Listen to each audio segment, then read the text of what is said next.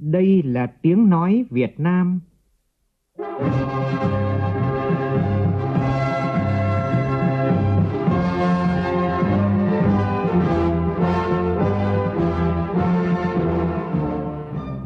là tiếng nói Việt Nam, phát thanh từ Hà Nội, thủ đô nước Cộng hòa xã hội chủ nghĩa Việt Nam.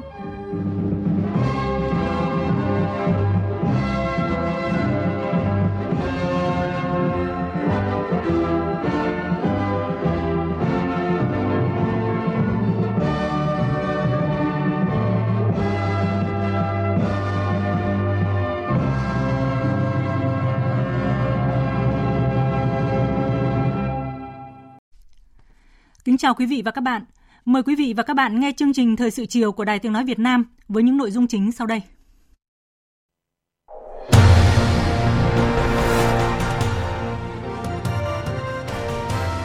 Các chính đảng quốc tế đánh giá cao thông điệp của Tổng Bí thư Nguyễn Phú Trọng về tình đoàn kết quốc tế tại hội thảo thường niên các chính đảng và một xã hội mới. Chủ tịch nước trao huy hiệu 75 năm tuổi Đảng cho nguyên Phó Chủ tịch nước Nguyễn Thị Bình. Thảo luận trực tuyến tại phiên họp hôm nay, các đại biểu Quốc hội dành sự quan tâm thảo luận về kiến nghị tổ chức phiên tòa trực tuyến. Đường sắt đứt gãy, đường bộ ngập lụt, cao tốc, cao tốc sạt lở. Giao thông qua miền Trung bị ách tắc nhiều giờ do mưa lũ. Lao động trở lại làm việc mới đạt 60 đến 70%. Bộ Lao động Thương binh và Xã hội xây dựng hai phương án cung ứng lao động, chú trọng đưa học sinh sinh viên đi thực hành thực tập tại doanh nghiệp. Trong phần tin thế giới, Căng thẳng ngoại giao giữa Thổ Nhĩ Kỳ và các nước phương Tây bị đẩy lên cao khi Tổng thống Thổ Nhĩ Kỳ yêu cầu trục xuất 10 đại sứ của các nước phương Tây.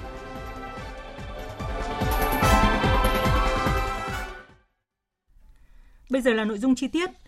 Sáng nay, Quốc hội tiếp tục thảo luận trực tuyến về các báo cáo công tác của tranh án Tòa án Nhân dân tối cao, Viện trưởng Viện Kiểm sát Nhân dân tối cao, công tác phòng chống tội phạm và vi phạm pháp luật, công tác thi hành án, công tác phòng chống tham nhũng năm 2021 dự thảo nghị quyết về tổ chức phiên tòa trực tuyến. Nhóm nội dung được nhiều đại biểu quan tâm thảo luận là về tổ chức phiên tòa trực tuyến và công tác phòng chống tham nhũng.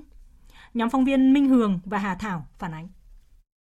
thảo luận về dự thảo nghị quyết về tổ chức phiên tòa trực tuyến, các ý kiến đều đồng tình với sự cần thiết phải tổ chức phiên tòa trực tuyến trong bối cảnh dịch COVID-19 đang diễn biến phức tạp. Phương thức tổ chức phiên tòa trực tuyến cũng phù hợp với xu thế chung của thế giới. Để phiên tòa trực tuyến đạt hiệu quả, bảo vệ quyền con người của bị cáo, quyền và lợi ích hợp pháp của đương sự, cơ quan, tổ chức cá nhân có liên quan, các đại biểu đề xuất bổ sung thêm một số quy định trong dự thảo. Đại biểu Nguyễn Thị Yến, đoàn Bà Rịa Vũng Tàu cho rằng phiên tòa trực tuyến là vấn đề mới, phát sinh từ yêu cầu thực tiễn, nên để đảm bảo tính pháp lý cao, cần quy định cụ thể về phạm vi xét xử các loại án cụ thể. Cân nhắc bổ sung, điều chỉnh rõ phạm vi và bố cục lại, tức là bổ sung thêm phạm vi xét xử trực tuyến đối với các loại án hôn nhân và gia đình, kinh doanh, thương mại, lao động vào nghị quyết cho rõ và cụ thể hơn. Cân nhắc có điều khoản quy định về nội dung ngân sách tổ chức thực hiện để thuận lợi cho tòa án nhân dân các cấp và các cơ quan tố tụng khi triển khai thực hiện nghị quyết. Cùng chung quan điểm này, đại biểu Phạm Trọng Nghĩa đoàn Lạng Sơn nêu ý kiến. Về phạm vi địa bàn áp dụng, đề nghị bổ sung nguyên tắc xác định địa bàn, ví dụ như ở các thành phố lớn nơi có nhu cầu xét xử cao, cơ sở vật chất hạ tầng được bảo đảm. Nội dung này trong dự thảo thông tư liên tịch gửi kèm hồ sơ cũng chưa đề cập. Về nguyên tắc xét xử, đề nghị quy định rõ để thực hiện đúng các nguyên tắc chung về xét xử đã được quy định tại điều 103 của Hiến pháp như xét xử độc lập và chỉ tuân theo pháp luật, xét xử công khai, xét xử tập thể và quyết định theo đa số, tranh tụng và bảo đảm quyền bảo chữa. Bên cạnh đó, đề nghị xem xét làm rõ yêu cầu bảo đảm dân chủ tại khoản 3 điều 1 của dự thảo nghị quyết giải trình về kiến nghị của các đại biểu về tổ chức phiên tòa trực tuyến, tranh án Tòa án Nhân dân tối cao Nguyễn Hòa Bình cho biết thế giới có chuẩn bị hạ tầng pháp lý, có thể là đưa vào các đạo luật về tố tụng, đạo luật riêng về tố tụng điện tử hoặc giao cho tranh án Tòa án tối cao hướng dẫn. Việt Nam lựa chọn là một thông tư liên ngành, bao gồm Bộ Công an, Viện, Tòa án và Bộ Quốc phòng. Ban soạn thảo cũng rất thận trọng trong xây dựng dự thảo nghị quyết về các điều kiện cơ sở vật chất, hạ tầng triển khai phiên tòa trực tuyến, tranh án Nguyễn Hòa Bình thông tin. Về à, vấn đề nguồn lực, tòa án cũng đã chuẩn bị được một số địa phương, ví dụ như thành phố Hồ Chí Minh, Hải Phòng, Bắc Giang, Tuyên Quang xét xử phiên tòa trực tuyến. Trước mắt làm ở những địa phương đã có chuẩn bị thấu đáo về hạ tầng à, công nghệ thông tin. Tuy nhiên về mặt lâu dài phải bố trí một nguồn lực hợp lý cho thực hiện cái nghị quyết này. Thảo luận về công tác phòng chống tham nhũng, nhiều đại biểu cho rằng Đảng, Chính phủ đã có nhiều biện pháp phòng ngừa hữu hiệu, xử lý sai phạm không có vùng cấm, tham nhũng lãng phí từng bước được kiềm chế, góp phần làm lành mạnh trong sạch bộ máy nhà nước. Tuy nhiên, tình trạng tham nhũng tiêu cực gây phiền hà cho người dân, doanh nghiệp trong khu vực hành chính, dịch vụ công, đặc biệt trong lĩnh vực công an, quân đội y tế, có một bộ phận không nhỏ tham nhũng nghiêm trọng phải truy cứu trách nhiệm hình sự. Thưa quý vị và các bạn, một trong những tồn tại hạn chế trong công tác phòng chống tham nhũng đó là việc xử lý tài sản liên quan đến các vụ việc vụ án tham nhũng kinh tế còn chậm. Tỷ lệ thu hồi tài sản tham nhũng còn thấp so với tài sản bị chiếm đoạt, thiệt hại. Bất cập này không mới, đã được nêu trong nhiều báo cáo công tác phòng chống tham nhũng trước đó. Vậy nguyên nhân là do đâu? Làm thế nào để thu hồi tài sản tham nhũng? Nhóm phóng viên Thu Huyền và Trung Hiếu ghi nhận ý kiến của các đại biểu về nội dung này. Theo đại biểu Nguyễn Thị Lệ Thủy, đoàn đại biểu Quốc hội tỉnh Bến Tre, năm 2021, thu hồi tài sản tham nhũng trong các vụ án tham nhũng kinh tế chỉ thu hồi được 5% số tiền vi phạm trong tổng số 4.799 số vụ việc phải thi hành. Trong khi năm 2020, con số này là 43,42%. Báo cáo cũng không thấy đề cập nguyên nhân tại sao việc thu hồi tài sản tham nhũng giảm nhiều như vậy. Liệu có phải là do số vụ việc thi hành không đủ điều kiện hay là do nguyên nhân khách quan dịch bệnh? Đọc báo cáo thì mình thấy những cái giải pháp đưa ra như thế thì cần phải chỉ rõ ra nguyên nhân chủ quan khách quan đó là cái gì để mình có những cái giải pháp nó phù hợp. Nếu mà ờ, thuộc về cái ý chí chủ quan ấy, thì đã quyết tâm thì phải làm được. Nhưng mà nếu thuộc về khách quan có nghĩa là người ta đã tẩu tán trước hoặc là những cái vụ án tham nhũng mình phát hiện quá muộn mà người ta tẩu tán trước khi là bị xử án và bị kết án thì làm sao mà thu hồi được. Thành ra là cái đó nó phụ thuộc vào ngăn chặn và phát hiện và những cái giải pháp để ngăn chặn phát hiện và hạn chế nó thì là phải ưu tiên đặt lên hàng đầu. Các đại biểu cho rằng luật quy định kê biên tài sản chỉ áp dụng khi đối tượng bị khởi tố, còn trước đó theo quy định của luật là bất khả xâm phạm tài sản cá nhân nếu người đó không vi phạm pháp luật. Do vậy, từ giai đoạn điều tra mà chưa khởi tố là thời gian vàng để những người có dấu hiệu vi phạm tẩu tán tài sản gây khó khăn cho công tác thu hồi. Đại biểu Phạm Văn Hòa, đoàn đại biểu Quốc hội tỉnh Đồng Tháp cho rằng câu chuyện hy sinh đời bố củng cố đời con việc tẩu tán tài sản trước khi bị điều tra truy tố xét xử đã làm cho tài sản thất thoát hao hụt đi rất nhiều. Theo đại biểu, nguyên nhân chính dẫn đến thu hồi tài sản thấp là vướng về mặt pháp lý.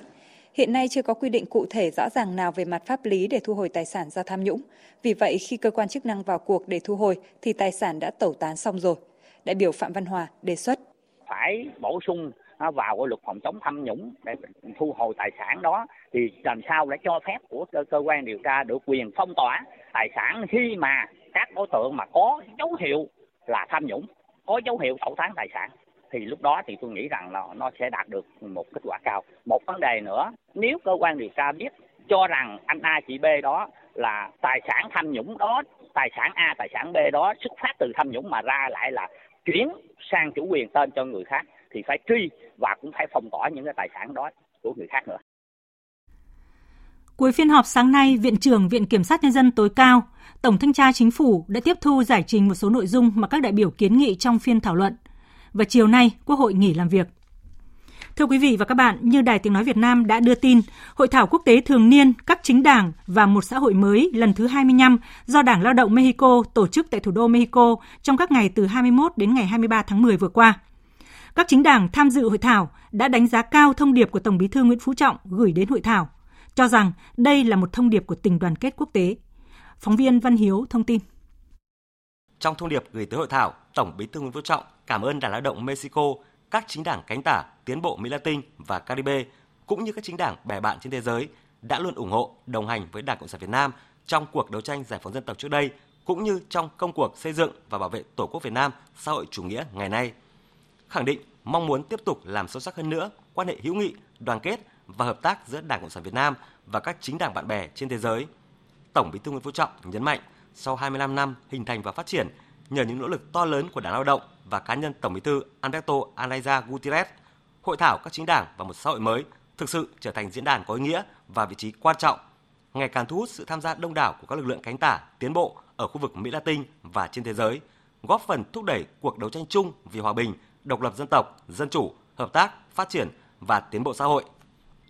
Với sự tham dự của trên 200 đoàn đại biểu quốc tế đến từ 32 quốc gia Mỹ Latin và trên thế giới, hội thảo đã giới thiệu cuốn sách Con đường tiến lên chủ nghĩa xã hội của Việt Nam, trong đó tập hợp các bài viết của Tổng Bí thư Nguyễn Phú Trọng về lý luận và thực tiễn của Việt Nam trên con đường xây dựng chủ nghĩa xã hội, một xã hội dân chủ, công bằng, văn minh, một đất nước giàu mạnh và hòa bình vì lợi ích của người dân. Trả lời phỏng vấn phóng viên Thông tấn xã Việt Nam, Tổng Bí thư Đảng Lao động Mexico Alberto Alaza Gutierrez nhấn mạnh, Mexico ghi nhận và đánh giá rất cao lời chúc mừng của Tổng Bí thư Nguyễn Phú Trọng gửi tới hội thảo. Thông điệp của Tổng Bí thư Nguyễn Phú Trọng là nguồn động viên to lớn cho tất cả chính đảng tiến bộ trên thế giới tham dự hội thảo. Tổng Bí thư Alberto Alaza đánh giá cao những thành tựu phát triển kinh tế xã hội của Việt Nam đã đạt được từ năm 1986 đến nay. Đồng thời bày tỏ tin tưởng dưới sự lãnh đạo sáng suốt và đúng đắn của Đảng Cộng sản Việt Nam,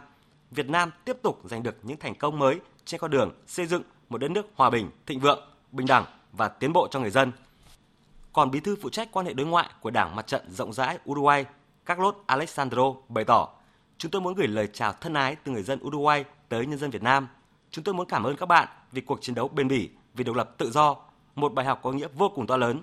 Thông điệp rõ ràng, chính trị và sâu sắc mà đồng chí Tổng Bí thư Nguyễn Phú Trọng gửi tới hội thảo mang ý nghĩa thực tiễn đối với Mỹ Latin về việc xây dựng khối đại đoàn kết bền vững vì một xã hội công bằng hơn, bình đẳng hơn, nơi không có chiến tranh, các dân tộc chung sống hòa bình, trao đổi văn hóa, thúc đẩy các ý tưởng về cách cải thiện chất lượng cuộc sống cho người dân. Chúng tôi tiếp tục công hiến để tăng cường quan hệ đoàn kết, hữu nghị và hợp tác giữa Uruguay và Việt Nam. Trong khi đó, ông Rodrigo Cerritos, đại diện Đảng Mặt trận Giải phóng Dân tộc Farabundo Mati của El Salvador,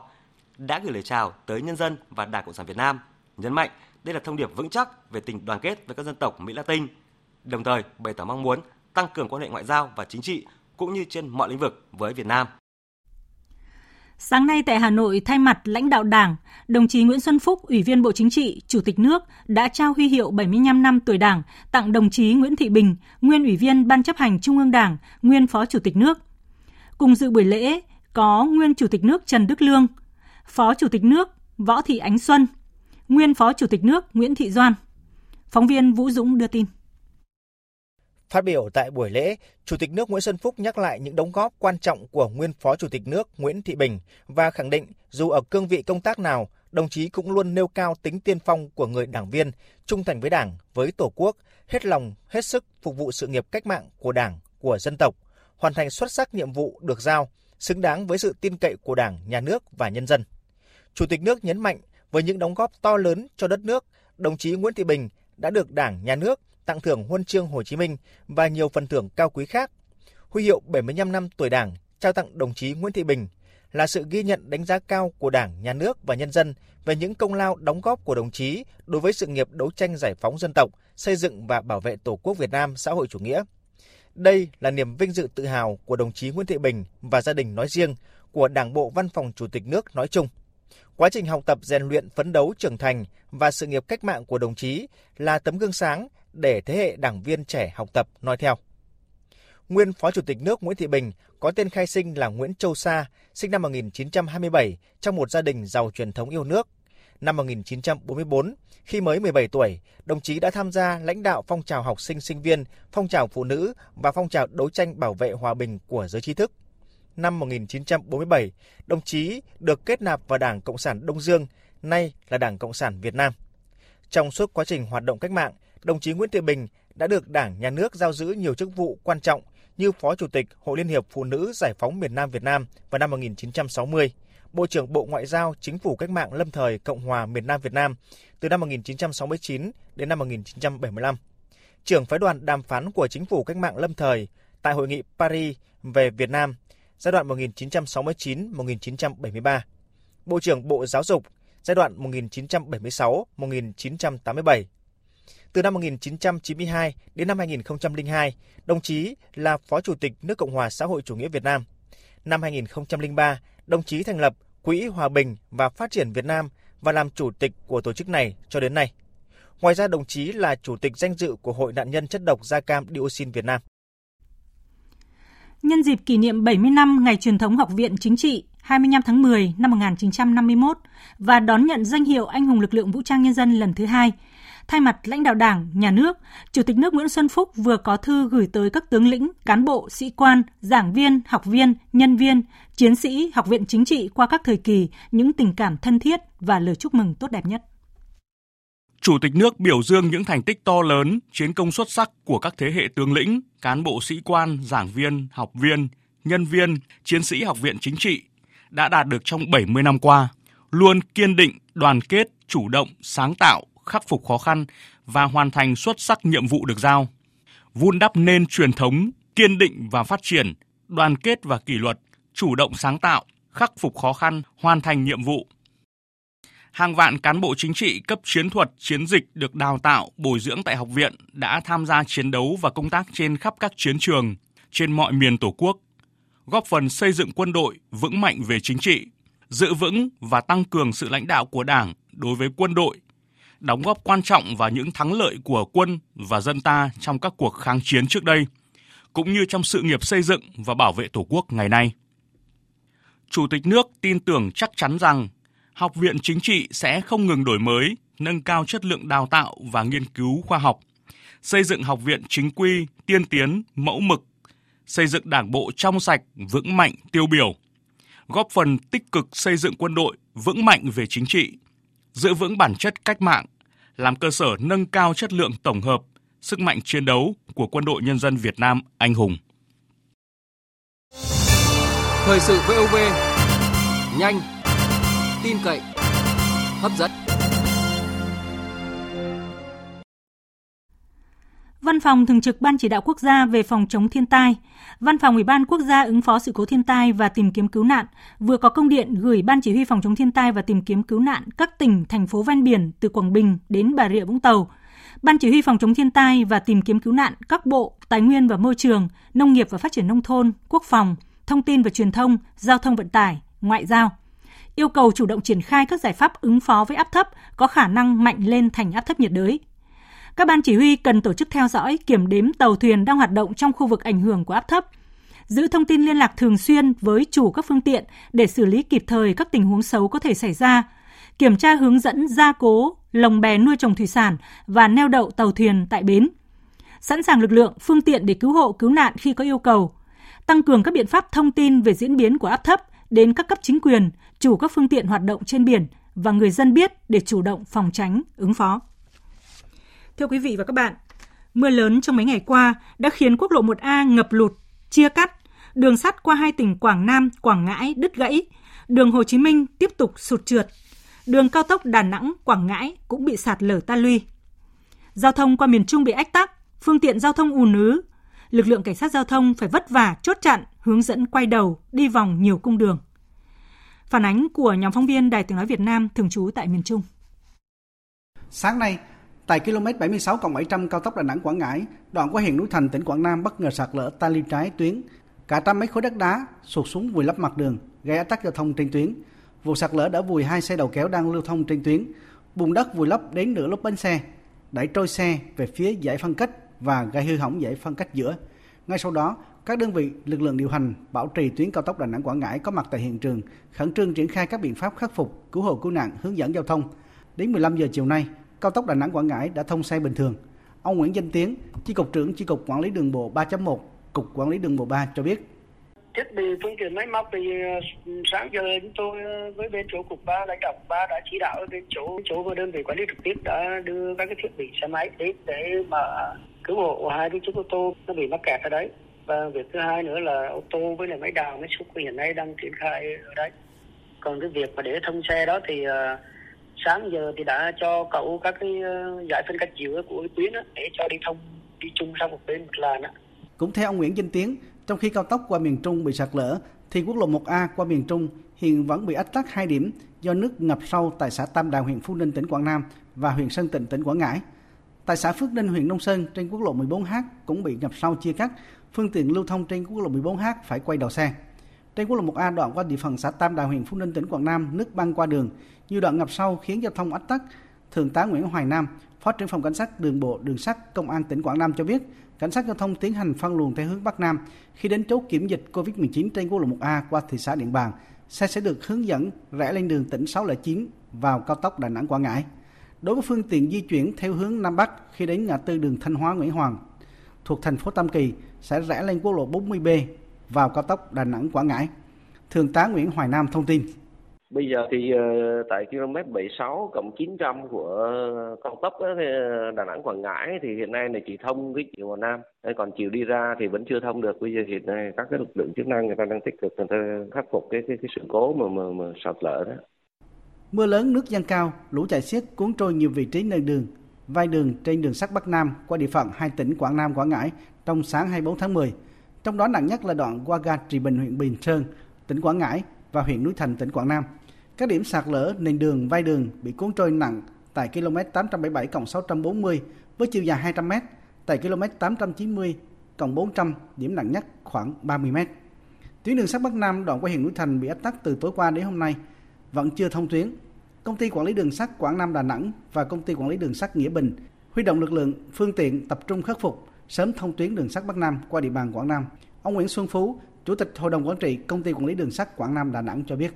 Ngập chảy xiết và sạt lở nó trôi đường luôn á. Từ đêm qua như là tàu không chạy qua khu gian này được phải tải hành khách. Từ đêm qua đến hiện tại bây giờ đang khắc phục sửa chữa cố gắng khắc phục để phấn đấu là càng sớm nhất có thể để thông tàu. Trong khi đường sắt Bắc Nam quốc lộ 1A ngập nước hư hỏng thì đường Hồ Chí Minh cũng sạt lở nhiều nơi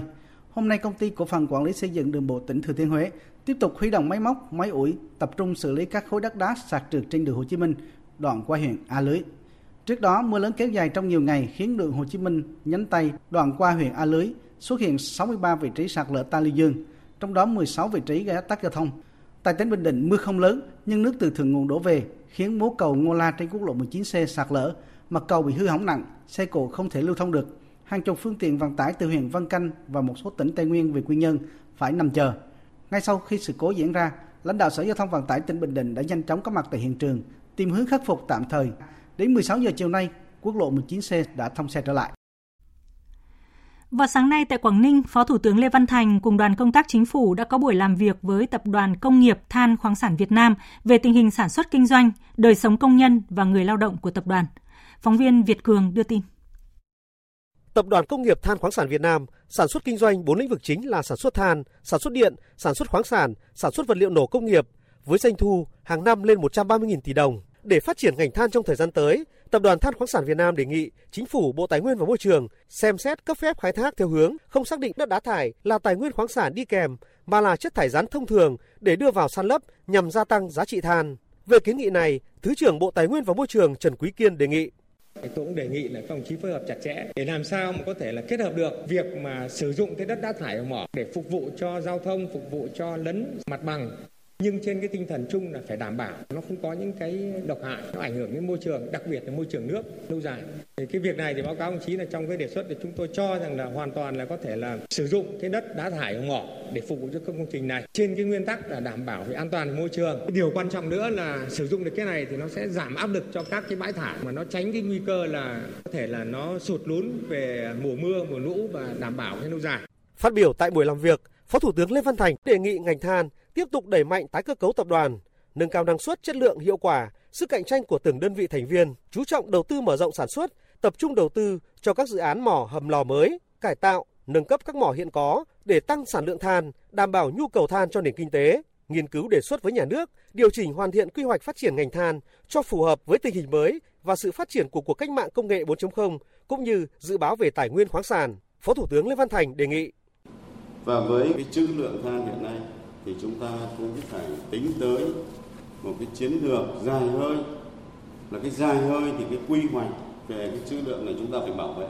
Ưu tiên giữ gìn, bảo vệ để chúng ta khai thác dần à, để tính toán cho cái phát triển ngành than dài hơi. Thì đề nghị là về mặt vĩ mô, bộ, ngành cho tới các cơ quan trung ương chúng ta quan tâm cho. Vì đây vẫn là một cái nguồn lực rất lớn trong cái sự nghiệp xây dựng của đất nước chúng ta. Trước đó, Phó Thủ tướng Lê Văn Thành đã kiểm tra tình hình sản xuất và thăm hỏi công nhân và người lao động tại khu vực mỏ khai thác của công ty cổ phần than núi béo. Trong chuyến công tác tại tỉnh Quảng Ninh, Phó Thủ tướng Lê Văn Thành cũng đã tới dự lễ khởi động dự án nhà máy điện khí LNG Quảng Ninh. Dự án được Thủ tướng Chính phủ chấp thuận bổ sung vào quy hoạch phát triển điện lực quốc gia giai đoạn từ năm 2011 đến năm 2020, có xét đến năm 2030. Như vậy, cùng với 7 nhà máy nhiệt điện than đang hoạt động với tổng công suất 5.640 MW, đây là dự án nhiệt điện khí đầu tiên tại Quảng Ninh sẽ góp phần thực hiện chủ trương chuyển đổi mô hình tăng trưởng của tỉnh Quảng Ninh từ nâu sang xanh. Cũng trong sáng nay, tỉnh Quảng Ninh đã tổ chức khởi công hai dự án trọng điểm bến cảng tổng hợp Vạn Ninh giai đoạn 1 và sân gôn Đông Triều. Đây là hai dự án có ý nghĩa lớn nhằm thúc đẩy kinh tế xã hội của địa phương và khu vực.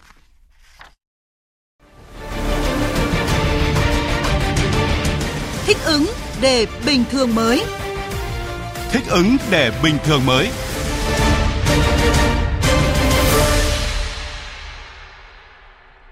Chiều nay, Bộ Y tế tổ chức hội nghị trực tuyến với lãnh đạo Ủy ban Nhân dân 63 tỉnh, thành phố nhằm đánh giá 10 ngày triển khai thực hiện nghị quyết 128 của Chính phủ về thích ứng an toàn, linh hoạt, kiểm soát hiệu quả dịch COVID-19.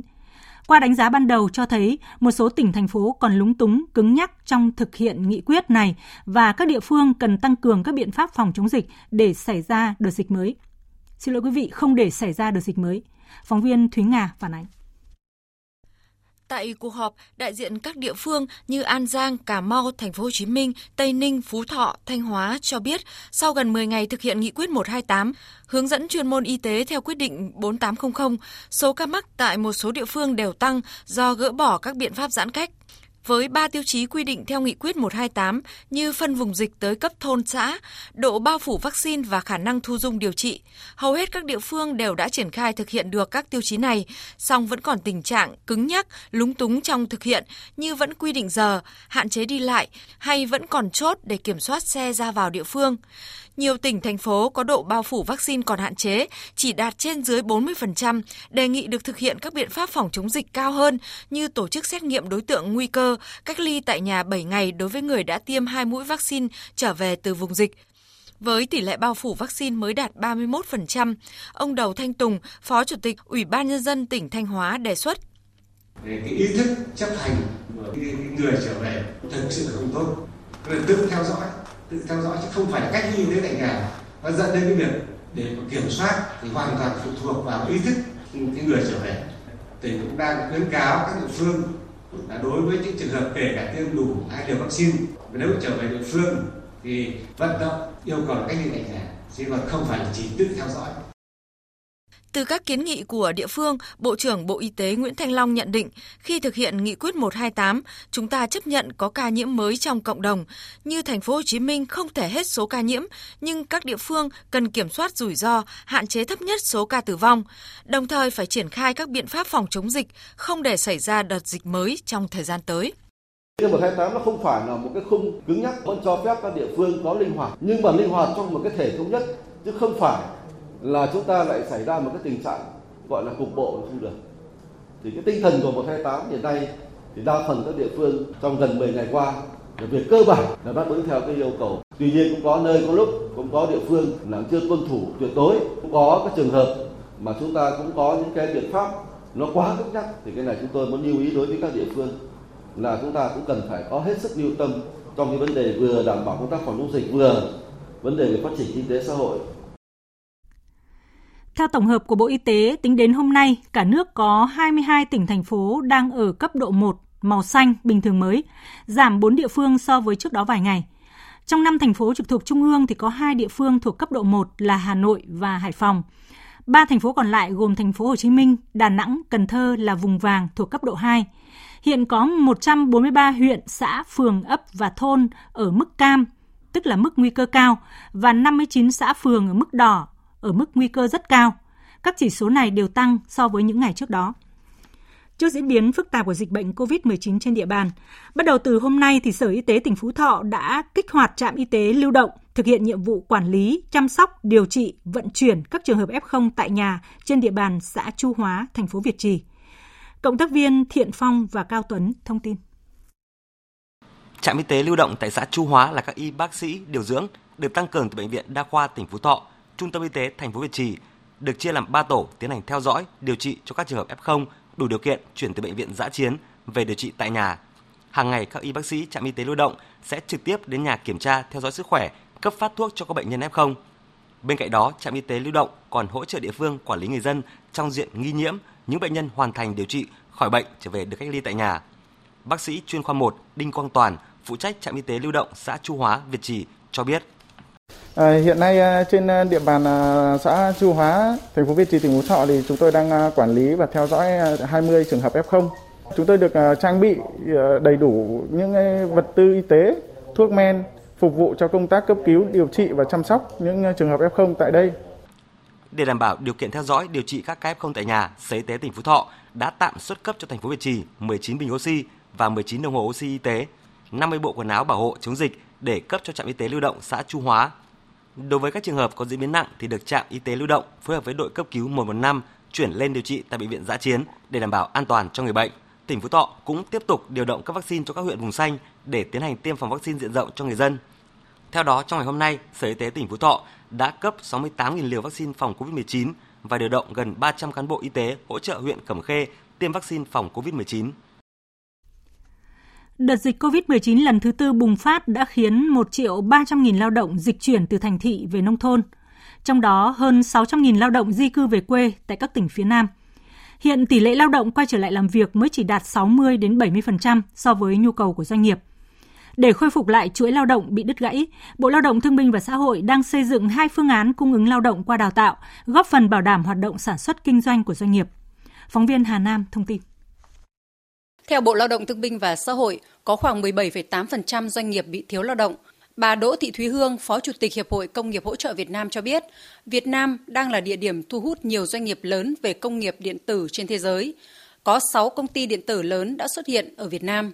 Tuy nhiên, giống như các doanh nghiệp công nghiệp đang gặp phải, ngành công nghiệp điện tử đang thiếu lao động. Thiếu hụt lao động rất là rõ ràng, toàn là chiếm tỷ lệ trên 30%. Điều này có thể cho thấy rằng là đại dịch COVID-19 đặc biệt là cái làn sóng dịch lần thứ tư nó ảnh hưởng vô cùng lớn đến ờ, sản xuất của ngành điện tử và đặc biệt là 19 tỉnh thành phía Nam. Đến giờ này các doanh nghiệp phía Nam báo cáo là gần như là quay trở lại sản xuất mới được có khoảng ờ, uh, 6-70% và thiếu lao động trầm trọng vì lao động họ rút về quê hết rồi. Ngay cả hãng Samsung là lớn nhất tại khu công nghệ cao quận 9 thành phố Hồ Chí Minh quay trở lại làm việc chưa được 70% đâu. Họ cũng phấn đấu, họ báo cáo là sang đến tháng 11 sẽ trở lại được gần 100%, nhưng mà thực ra rất khó vì hiện giờ là lao động rất là thiếu. Rồi tỷ lệ lao động được tiêm đủ hai mũi, chính phủ vẫn nói là lao động xanh ý vẫn không đủ. Hiện giờ là thiếu lao động một cách trầm trọng. Ông Nguyễn Văn Bé, Chủ tịch Hiệp hội các doanh nghiệp khu công nghiệp thành phố Hồ Chí Minh cho biết, hiện các doanh nghiệp ở thành phố Hồ Chí Minh bắt đầu khôi phục sản xuất kinh doanh và đang có nhu cầu tuyển dụng khoảng 9.000 lao động ở nhiều ngành nghề. Các doanh nghiệp sản xuất ngành công nghiệp chế biến chế tạo có nhu cầu tuyển dụng lao động rất lớn để đáp ứng các đơn hàng cho các tháng cuối năm. Để khôi phục lại chuỗi lao động bị đứt gãy, ông Nguyễn Văn Bé cho rằng cần có chính sách để đưa người lao động trở lại làm việc. Thành phố Hồ Chí Minh có 18 khu chế xuất, khu công nghiệp và khu công nghệ cao với hơn 320.000 lao động, 1.500 nhà máy. Với chúng tôi, 91% các doanh nghiệp của 18 khu chúng tôi đã hoạt động lại bình thường mới trong điều kiện sống chung với dịch và 70% lao động đã trở lại làm việc, tức là khoảng 200.000 lao động. Thì còn 100.000 nữa còn ở các tỉnh chung quanh và ở các tỉnh xa miền đồng bằng và miền trung thậm chí ngoài bắc. Và tất cả lao động ở các tỉnh về đến thành phố Hồ Chí Minh đều được ưu tiên chích mũi hai. Khi doanh nghiệp quay trở lại thì rõ ràng một trong những cái yêu cầu của họ là phải ứng dụng công nghệ mới và thực hiện chuyển đổi số. Thế nhưng doanh nghiệp đều bị vướng tài chính tất cả những cái đó phải có bàn tay của nhà nước để khôi phục thị trường lao động khi dịch bệnh được kiểm soát Ông Vũ Văn Hùng, Vụ trưởng Vụ Đào tạo Chính quy, Tổng cục Giáo dục Nghề nghiệp, Bộ Lao động Thương binh và Xã hội cho biết, đơn vị đang xây dựng hai phương án. Phương án 1 là đưa học sinh sinh viên đi thực hành thực tập tại doanh nghiệp. Theo đó, đưa 500.000 học sinh sinh viên cơ bản năm thứ nhất và năm thứ hai, cùng 500.000 học sinh sinh viên thành thạo năm thứ hai và năm thứ ba vào làm việc tại doanh nghiệp. Trong đó, riêng khu vực trọng điểm Đông Nam Bộ có khoảng 200.000 học sinh sinh viên thuộc cơ sở giáo dục nghề nghiệp có thể tham gia tại doanh nghiệp. Phương án 2 là tiếp tục đẩy mạnh tuyển sinh, tổ chức đào tạo ở các trình độ của giáo dục nghề nghiệp – theo đó, học sinh sinh viên sẽ vừa học vừa làm tại doanh nghiệp để đảm bảo nâng cao tay nghề. Để giúp cho các doanh nghiệp có thể cấp tốc có được cái nguồn lao động kịp thời thì giáo dục nghề nghiệp cũng đã lên các phương án để hỗ trợ cho các doanh nghiệp trong việc mà đảm bảo cái nguồn nhân lực. Cả hai phương án thì đều dễ dàng huy động được đông đảo số lượng cái học sinh viên tham gia hoạt động sản xuất của doanh nghiệp và nó cũng tăng cường kết nối giữa nhà trường và doanh nghiệp, tạo điều kiện để học sinh viên, giáo viên của trường tham gia hoạt động sản xuất kinh doanh góp phần giúp nhà trường hoàn thành các đào tạo trong bối cảnh dịch bệnh Covid và giúp doanh nghiệp có lao động phục hồi sản xuất kinh doanh và phù hợp với các quy định về tổ chức đào tạo. Các chuyên gia, nhà quản lý và doanh nghiệp cũng cho rằng việc thu hút người lao động quay trở lại làm việc là bài toán của chính sách. Để doanh nghiệp khôi phục sản xuất, cần chính sách dành cho lao động nhập cư, chính sách xã hội và an sinh xã hội, y tế phòng chống dịch và thích ứng đào tạo và đào tạo lại nguồn nhân lực. Thưa quý vị và các bạn, à, vượt qua trên 1.800 tác phẩm báo chí tham dự, 150 tác phẩm được lọt vào trung khảo Giải báo chí quốc gia lần thứ 15. Hội đồng Giải báo chí quốc gia đã lựa chọn ra một giải đặc biệt, 9 giải A, 25 giải B, 45 giải C và 32 giải khuyến khích. Đây là những tác phẩm tiêu biểu về nội dung và hình thức, có tính phát hiện, phản ánh những vấn đề nóng bỏng, hiệu quả tác động xã hội tốt. Nhiều vấn đề tác động sâu rộng đến dư luận xã hội, phát huy tốt vai trò phát hiện, phản biện, đấu tranh, phê phán cũng như biểu dương, xây dựng của báo chí. Ghi nhận của phóng viên Nguyên Nhung. Được đánh giá là một tác phẩm đặc biệt về nội dung và hình thức thể hiện, có những số liệu hình ảnh chưa từng công bố. Phim tài liệu Việt Nam thời đại Hồ Chí Minh, biên niên sử truyền hình của báo Nhân dân đã được Hội đồng Giải báo chí quốc gia quyết định trao giải đặc biệt. Đây cũng là giải đặc biệt đầu tiên sau 15 năm tổ chức Giải báo chí quốc gia. Phó Chủ tịch Thường trực Hội Nhà báo Việt Nam, nhà báo Hồ Quang Lợi cho biết. Quan trọng hơn nữa, có những vấn đề rất là khó, rất là nhạy cảm mà lần đầu tiên công bố và được nói công khai ở trên đài quốc gia bằng một cái bộ phim chính luận tư liệu có thể nói rất là nổi bật và đặc biệt là ý nghĩa sâu sắc tác dụng to lớn và cái độ lan tỏa rộng và sâu của tác phẩm này trong cái đời sống xã hội. Dạ. Hội đồng trung khảo đề nghị lên Hội đồng giải quốc gia trao giải đặc biệt cho tác phẩm này. Việt Nam thời đại Hồ Chí Minh, biên niên sử truyền hình còn là bộ phim tài liệu đồ sộ về một phần rực rỡ của đất nước trong thời đại Hồ Chí Minh từ khi thành lập Đảng tới năm 2020. Hội đồng Giải báo chí quốc gia đã quyết định trao 9 giải A cho các tác phẩm Đại dịch COVID-19, Thách thức và cơ hội của báo Nhân dân, Pháp luật về quốc phòng, Hợp hiến, hợp lý và hợp lòng dân của báo Quân đội Nhân dân, Kriu Pố và Chuyện nêu gương của Đài Phát thanh Truyền hình Quảng Nam, Rừng giữ đất quê hương của Đài Phát thanh và Truyền hình Quảng Ngãi, Phá rừng quy mô lớn ở Con Tum của Đài Truyền hình Việt Nam, Vinh quang trên tuyến đầu của Trung tâm Phát thanh Truyền hình Quân đội, Hiếu và Minh của Đài Phát thanh và Truyền hình Thanh Hóa, báo chí chung tay làm sạch chính mình của báo điện tử Việt Nam Net và tác phẩm Trốn thuế qua cổng thanh toán quốc tế của báo Lao động. Đây là những tác phẩm có tính phát hiện, phản ánh những vấn đề nóng bỏng, hiệu quả tác động xã hội tốt. Nhiều vấn đề nêu ra đã được các cơ quan chức năng tiếp thu giải quyết. Loạt bài Pháp luật về quốc phòng, hợp hiến, hợp lý và hợp lòng dân của báo Quân đội Nhân dân ra đời trong bối cảnh các lực lượng chống phá đả kích, xuyên tạc việc Quốc hội thông qua các luật, nghị quyết liên quan tới lĩnh vực quốc phòng nhằm kích động những người chưa hiểu rõ về bản chất của vấn đề để làm giảm uy tín, làm xói mòn niềm tin cũng như tình cảm của nhân dân với quân đội nhân dân và với Quốc hội Việt Nam. Tác phẩm giúp công chúng hiểu rõ bản chất, âm mưu thâm độc của các thế lực thù địch, nâng cao tinh thần cảnh giác. Nhà báo Nguyễn Chiến Thắng, đại diện cho nhóm tác giả cho biết. Khi nhóm chúng tôi triển khai đề tài này thì đã nhận được cái sự quan tâm động viên rất là lớn từ ban biên tập báo Quân đội Nhân dân này cũng như là từ các cơ quan đơn vị liên quan ở trong và ngoài quân đội của bạn bè đồng nghiệp và của cử tri nhân dân. Cho nên là à, nhóm tác giả chúng tôi à, mới hoàn thành được nhiệm vụ mà bạn đọc gần xa à, đón nhận đồng thời là có rất là nhiều cái phản hồi tích cực gửi về cho tòa soạn. Giải báo chí quốc gia lần thứ 15 này, Đài Tiếng Nói Việt Nam vinh dự được nhận 3 giải B, một giải C và một giải khuyến khích. Thưa quý vị và các bạn, lễ trao giải báo chí quốc gia lần thứ 15 năm 2020 được tổ chức trọng thể vào tối nay tại Cung Văn hóa Lao động hữu nghị Việt Xô, Hà Nội và được Đài Tiếng Nói Việt Nam tường thuật trực tiếp trên kênh Thời sự VOV1 từ lúc 20 giờ. Quý vị và các bạn quan tâm, nhớ chú ý theo dõi. Lễ truy điệu và cung tống Kim Quang Đại Lão Hòa Thượng Thích Phổ Tuệ, Pháp chủ Giáo hội Phật giáo Việt Nam nhập bảo tháp được tổ chức trang trọng theo nghi thức cao nhất của giáo hội tại Tổ đình Viên Minh, Chùa Ráng, xã Quang Lãng, huyện Phú Xuyên, thành phố Hà Nội. Nhóm phóng viên Vân Thiêng và Văn Hải thông tin. Thay mặt ban tổ chức lễ tang, Thượng tọa Thích trí Quảng, Phó Pháp chủ Giáo hội Phật giáo Việt Nam đọc đạo từ tán dương công đức của Đức Pháp chủ Thích Phổ Tuệ, người đã hiến dâng trọn đời mình cho sự nghiệp Hoàng Dương Phật Pháp và đại đoàn kết dân tộc. Xuất ra từ khi mới 5 tuổi, cuộc đời của Đại Lão Hòa Thượng Thích Phổ Tuệ là tấm gương sáng về tinh thần tự học, tự tu, sống giản dị, an yên, là vị chân tu, đạo cao đức cả của giáo hội, có ngôi vị cao nhất, tuổi thọ cao nhất, trí tuệ và đức độ sáng nhất. Sự ra đi của Đại lão Hòa Thượng Thích Phổ Tuệ là mất mát lớn của giáo hội và đông đảo môn đồ Pháp quyến trong cả nước. Đại Đức Thích Đức Tuệ, trụ trì chùa Mai Hòa, Yên Khánh, Ninh Bình nói.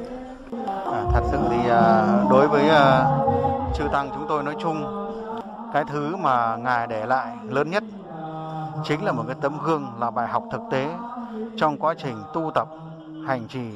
của một bậc chân tu thạc đức suốt đời vì Phật pháp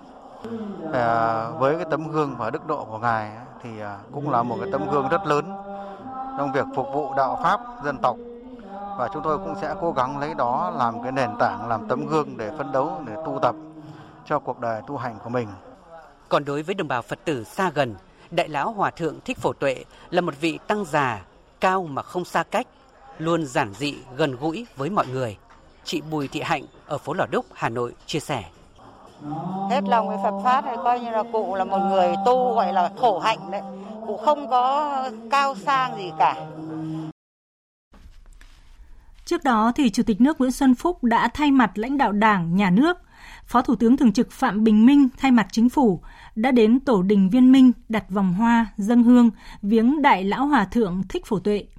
Tổng Bí thư Nguyễn Phú Trọng, Thủ tướng Chính phủ Phạm Minh Chính, Chủ tịch Quốc hội Vương Đình Huệ và nhiều lãnh đạo Đảng, Nhà nước đã gửi vòng hoa viếng Đại Lão Hòa Thượng Thích Phổ Tuệ.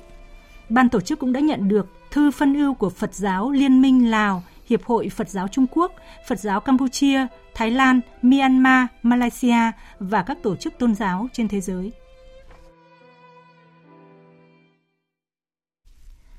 Quý vị và các bạn đang nghe chương trình Thời sự chiều của Đài Tiếng Nói Việt Nam. Với mục đích mở rộng hợp tác với các đối tác và đồng minh chính ở khu vực Đông Nam Á, tuần vừa qua, phái đoàn liên cơ quan Mỹ do Cố vấn Bộ Ngoại giao Mỹ Derek Chollet dẫn đầu đã có chuyến thăm Thái Lan, Singapore và Indonesia. Phóng viên Hương Trà, thường trú tại Indonesia, thông tin. Trong chuyến đi tới Singapore, Thái Lan và Indonesia từ ngày 17 đến ngày 21 tháng 10 vừa qua, phái đoàn Mỹ đã gặp gỡ các bộ trưởng ngoại giao của các nước để làm việc về các lĩnh vực hợp tác, bao gồm chống đại dịch và khôi phục kinh tế, chống lại biến đổi khí hậu và những vấn đề cùng quan tâm. Cố vấn Bộ Ngoại giao Mỹ Derek Chollet cho biết, ASEAN là trung tâm kiến trúc của khu vực Ấn Độ Dương-Thái Bình Dương và đóng vai trò rất quan trọng đối với sự ổn định, cơ hội kinh tế cũng như tầm nhìn của Mỹ về một trật tự quốc tế dựa trên luật lệ. Quốc gia này cam kết sẽ tiếp tục tăng cường vai trò trung tâm của ASEAN và quan hệ đối tác chiến lược với ASEAN và các quốc gia thành viên. Trong các cuộc họp tại ba nước, phái đoàn Mỹ đều nhấn mạnh trọng tâm về tình hình đang xấu đi tại Myanmar. Cố vấn Bộ Ngoại giao Mỹ Derek Chollet đưa ra ba chiến lược để Mỹ và ASEAN có thể hợp tác trong cuộc khủng hoảng Myanmar. Về Liên minh AUKUS, phái đoàn Mỹ cho rằng mặc dù Indonesia và Malaysia tiếp tục bày tỏ quan ngại về Liên minh ba nước Mỹ, Australia và Anh, tuy nhiên Washington nhấn mạnh nhóm này sẽ có tác động tích cực đến khu vực Ấn Độ Dương-Thái Bình Dương, không làm xáo trộn hòa bình ở khu vực này, thậm chí thay vì gây ra hỗn loạn, sự hiện diện của AUKUS sẽ tạo ra hòa bình cho khu vực. Căng thẳng ngoại giao đang bùng lên giữa Thổ Nhĩ Kỳ và các nước phương Tây Tổng thống Thổ Nhĩ Kỳ Tayyip Erdogan đã chỉ thị cho Bộ Ngoại giao nước này tiến hành các thủ tục trục xuất 10 đại sứ các nước phương Tây gồm Mỹ, Canada, Pháp, Phần Lan, Đan Mạch, Đức, Hà Lan, New Zealand, Na Uy và Thụy Điển liên quan đến việc các đại sứ này ra tuyên bố chung kêu gọi trả tự do cho doanh nhân Thổ Nhĩ Kỳ Osman Kavala. Ông Kavala bị giam giữ từ cuối năm 2017 với cáo buộc hậu thuẫn tài chính cho các cuộc biểu tình chống chính phủ năm 2013 và tham gia các cuộc đảo chính năm 2016.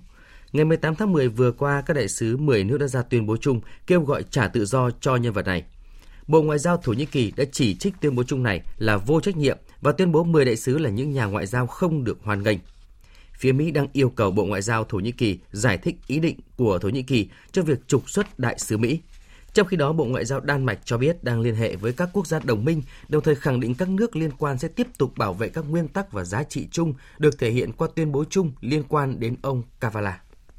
Hai nhân viên ngoại giao của Nga đã rời Kosovo, lãnh thổ không được Nga công nhận là một quốc gia độc lập, sau khi bị tuyên bố là người không được chào đón. Phóng viên Văn Thường, thường trú tại Liên bang Nga, đưa tin. Người phát ngôn Bộ Ngoại giao Nga, bà Zakharova gọi việc trục xuất nhân viên ngoại giao Nga là một hành động khiêu khích chống Nga thô bạo của chính quyền Kosovo, đồng thời lên án việc đưa các thông tin cáo buộc Nga không tuân thủ nghị quyết của Hội đồng Bảo an Liên Hợp Quốc. Bà Zakharova cho biết, ngay sau khi các nhân viên thuộc Đại sứ quán Nga tại Serbia rời khỏi lãnh thổ Kosovo, một hành động khiêu khích mới đã ngay lập tức được tổ chức bằng việc đưa thông tin sai lệch với với mục đích nghi ngờ Nga trong việc tuân thủ nghị quyết 1244 của Hội đồng Bảo an Liên Hợp Quốc. Người phát ngôn Bộ Ngoại giao Nga lên án mạnh mẽ những hành vi phá hoại như vậy và bác bỏ những ám chỉ về việc Nga thay đổi lập trường. Sau khi đạt tỷ lệ tiêm vaccine COVID-19 trên 85% dân số và cơ bản kiểm soát được dịch bệnh, Campuchia đang tiếp tục nới lỏng các biện pháp kiểm soát nhập cảnh, trong đó có việc dỡ bỏ lệnh cấm tất cả các chuyến bay từ Malaysia, Indonesia và Philippines. Tin của nhóm phóng viên Văn Đỗ và Tâm Hiếu thường trú tại Campuchia. Theo thông cáo báo chí của Bộ Y tế Campuchia, quyết định mở lại các đường bay thẳng từ Malaysia, Indonesia và Philippines nhằm góp phần khôi phục các hoạt động kinh tế xã hội theo trạng thái bình thường mới. Campuchia cấm tất cả các chuyến bay từ ba nước trên từ tháng 8 năm ngoái để ngăn chặn dịch bệnh COVID-19. Trước đó, ngày 22 tháng 10, Thủ tướng Hun Sen cũng đã chỉ đạo các bộ ban ngành xem xét khả năng thiết lập một chính sách đối ứng với Thái Lan để du khách có thể đi lại giữa hai nước mà không cần phải cách ly. Hiện Campuchia đã tiêm ít nhất một mũi vaccine ngừa COVID-19 cho hơn 13,7 triệu người, tương đương 85,36% dân số cả nước. Giới chức Singapore cũng cho biết là từ ngày 27 tháng 10 tới đây, du khách đã tiêm đầy đủ vaccine từ các quốc gia thuộc nhóm 3, trong đó bao gồm Malaysia, Indonesia, Campuchia và Việt Nam sẽ được phép nhập cảnh vào Singapore. Tuy nhiên, du khách sẽ phải cách ly 10 ngày tại nơi cư trú, bất kể tình trạng tiêm chủng và lịch sử đi lại. Thời sự VOV, nhanh, tin cậy, hấp dẫn. Quý vị và các bạn đang nghe chương trình Thời sự chiều của Đài Tiếng Nói Việt Nam. Thưa quý vị, kỳ họp thứ hai Quốc hội khóa 15 đã kết thúc tuần làm việc đầu tiên. Quốc hội đã thể hiện tinh thần hành động, khát khao đổi mới, chủ động vào cuộc cùng với chính phủ, cùng cả nước ngăn chặn, kiểm soát được dịch bệnh, sớm phục hồi phát triển kinh tế xã hội. Phóng viên Lại Hoa điểm lại những nội dung chính trong tuần làm việc đầu tiên. Quốc hội, Ủy ban Thường vụ Quốc hội đã góp phần quan trọng cùng cả nước ngăn chặn, kiểm soát được dịch bệnh, duy trì sản xuất kinh doanh. Bước đầu đã thể hiện là một quốc hội hành động, tiếp nối truyền thống, khát khao đổi mới và cống hiến, luôn đặt người dân và doanh nghiệp ở vị trí trung tâm trong mọi quyết sách vì sự phát triển bền vững của đất nước. Chủ tịch Quốc hội Vương Đình Huệ đã nhấn mạnh tinh thần này trong bài phát biểu khai mạc kỳ họp thứ hai Quốc hội khóa 15 với tinh thần tiếp tục đổi mới, những gì diễn ra trong tuần họp đầu tiên đã cho thấy Quốc hội đang thực sự đổi mới để ngày càng đáp ứng yêu cầu, đòi hỏi của nhân dân. Lần đầu tiên Quốc hội họp trực tuyến với 10 tổ thảo luận tại nhà Quốc hội và 62 tổ thảo luận ở các địa phương. Khoảng cách về địa lý không làm giảm bớt tinh thần sôi nổi tại các tổ thảo luận.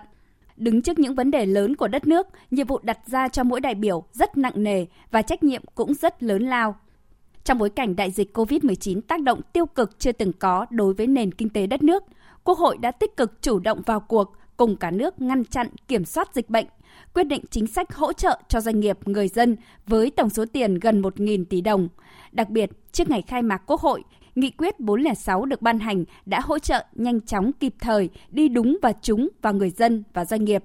Đại biểu Trần Đức Thuận, đoàn Nghệ An, đại biểu Hoàng Văn Cường, đoàn Hà Nội bày tỏ vui mừng khi quyết sách còn thơm mùi mực đã có hiệu lực ngay, góp thêm nguồn lực quan trọng để hỗ trợ người dân và doanh nghiệp phục hồi sản xuất. Tác động từ dịch Covid-19 này nó rất nặng nề. Có nhiều doanh nghiệp ấy, huy động vay vốn tiền ngân hàng, vay xong xây dựng cơ sở, thế là dịch vào lại không sản xuất kinh doanh được. Trong khi đó lãi suất ngân hàng thì theo cái hợp đồng thì cứ phải phải trả. Chúng ta phải nhìn rất đúng các cái đối tượng nào, những ngành nào là những ngành mà được giảm thuế tránh tình trạng là những các cái doanh nghiệp có các cái điều kiện phục hồi rất tốt thì đó không phải là đối tượng để được giãn, được hoãn, được miễn, thậm chí hoàn thuế. Triển khai hiệu quả chiến lược tổng thể về phòng chống dịch, có lộ trình thích ứng an toàn, linh hoạt, kiểm soát hiệu quả dịch COVID-19, coi đây là nhiệm vụ quan trọng, cấp bách ngay từ đầu năm 2022. Thủ tướng Phạm Minh Chính đã nhấn mạnh như vậy tại phiên khai mạc kỳ họp nhiều câu hỏi đặt ra đòi hỏi quyết sách từ nghị trường khi còn 4 trên 12 chỉ tiêu kinh tế xã hội năm 2021 có thể không đạt. Việc tăng trưởng giảm chắc chắn ảnh hưởng đến nguồn thu cho đầu tư phát triển, chi thường xuyên, sức chống chịu của doanh nghiệp, việc làm của người dân đang đứng trước khó khăn không nhỏ.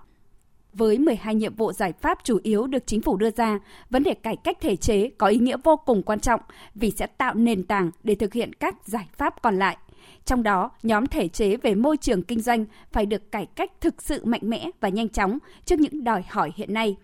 bốn dự thảo nghị quyết về một số cơ chế chính sách đặc thù phát triển cho thành phố Hải Phòng và các tỉnh Thanh Hóa, Nghệ An, Thừa Thiên Huế đã được thảo luận sôi nổi tại các tổ trong tuần qua. Tuy nhiên, điều băn khoăn đặt ra là một số cơ chế chính sách đặc thù khá dài. Điều này liệu có phá vỡ tính thống nhất của hệ thống pháp luật và liệu có tạo sự mất công bằng giữa các địa phương? Đại biểu Nguyễn Tuấn Anh đoàn Bình Phước, đại biểu Đôn Tuấn Phong đoàn An Giang cho rằng Bây giờ có Hải Phòng, Thừa Thiên Huế, Nghệ An, Thanh Hóa. Thế còn một số các cái tỉnh, thành phố tới thì sẽ như thế nào? Rồi làm sao có một tiêu chuẩn chung để khi mà đưa vào cái cơ chế đặc thù đối với những cái tỉnh, thành phố nào mà đáp ứng được yêu cầu thì đưa vào không cần phải đưa ra xem xét. Ờ, đây là thí điểm nên tôi hy vọng rằng là sớm tổng kết đánh giá rút kinh nghiệm để mà nhân rộng ra các địa phương khác. Một số địa phương vùng cũng ờ, rất cần những cái chính sách đặc thù vượt trội, chủ động hơn trong quyết định cái chương trình dự án đầu tư ờ, ở cấp địa phương như là đồng bằng sông Cửu Long hay là Tây Nguyên. Trước khi xem xét cho 4 tỉnh thành phố, Quốc hội đã có nghị quyết thí điểm về cơ chế đặc thù cho thành phố Hồ Chí Minh, Đà Nẵng và Hà Nội. Thời gian vẫn còn để các đại biểu xem xét thấu đáo và yêu cầu chính phủ giải trình cặn kẽ hơn những nội dung còn băn khoăn về bốn dự thảo nghị quyết này trước khi Quốc hội thông qua. Nhưng cần thống nhất rằng việc thí điểm cơ chế chính sách đặc thù cho một số địa phương không chỉ vì địa phương đó mà còn đo lường tính hiệu quả, tính khả thi, tính minh bạch của cơ chế này trong thực tế, từ đó tổng kết, hoàn thiện pháp luật trở thành quy định chung cho cả nước. Chương trình Thời sự chiều sẽ tiếp nối với những tin tức thể thao.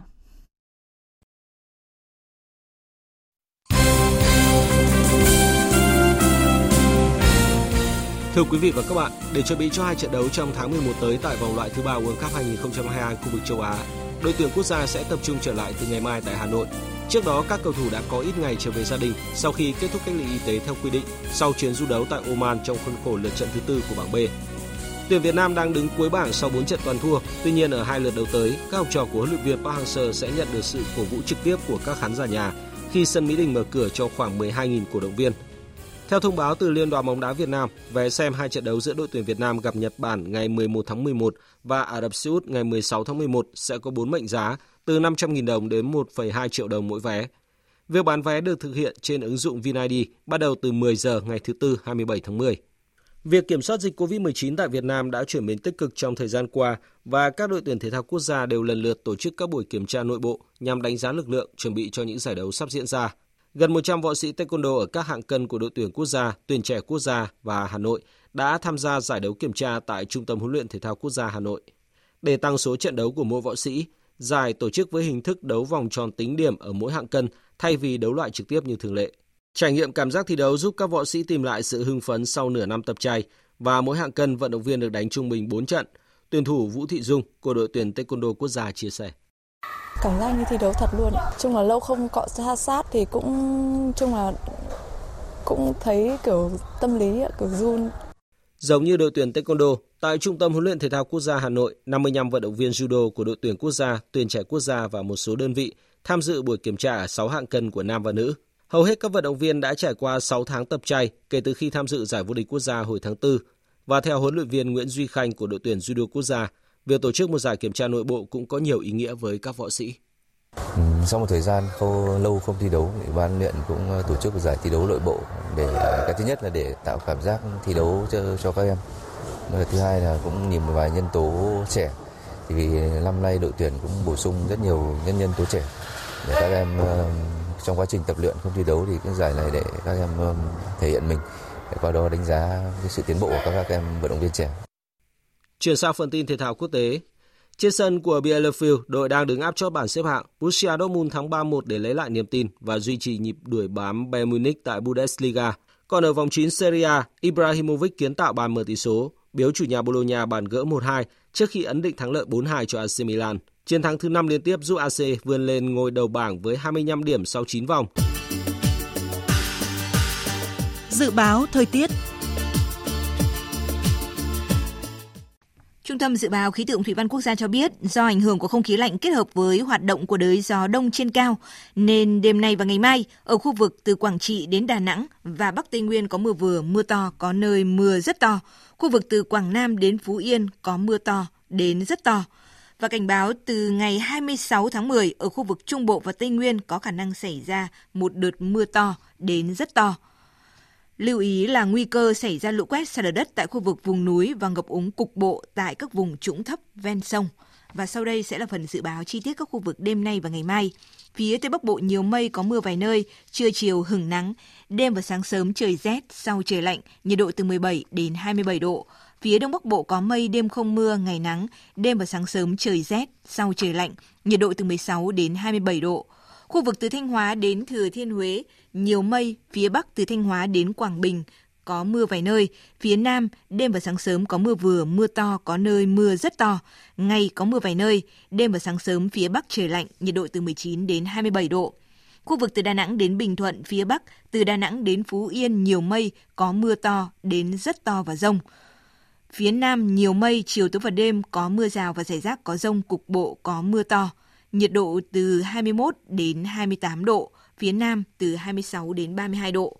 Tây Nguyên, phía Bắc từ Con Tum và Gia Lai nhiều mây có mưa vừa, mưa to, có nơi mưa rất to và rông. Phía Nam chiều tối và đêm có mưa rào và rông rải rác, cục bộ có mưa to, nhiệt độ từ 19 đến 29 độ. Nam Bộ, chiều tối và đêm có mưa rào và rải rác có rông, cục bộ có mưa to, nhiệt độ từ 23 đến 34 độ. Khu vực Hà Nội có mây, đêm không mưa, ngày nắng, đêm và sáng sớm trời rét, sau trời lạnh, nhiệt độ từ 17 đến 27 độ.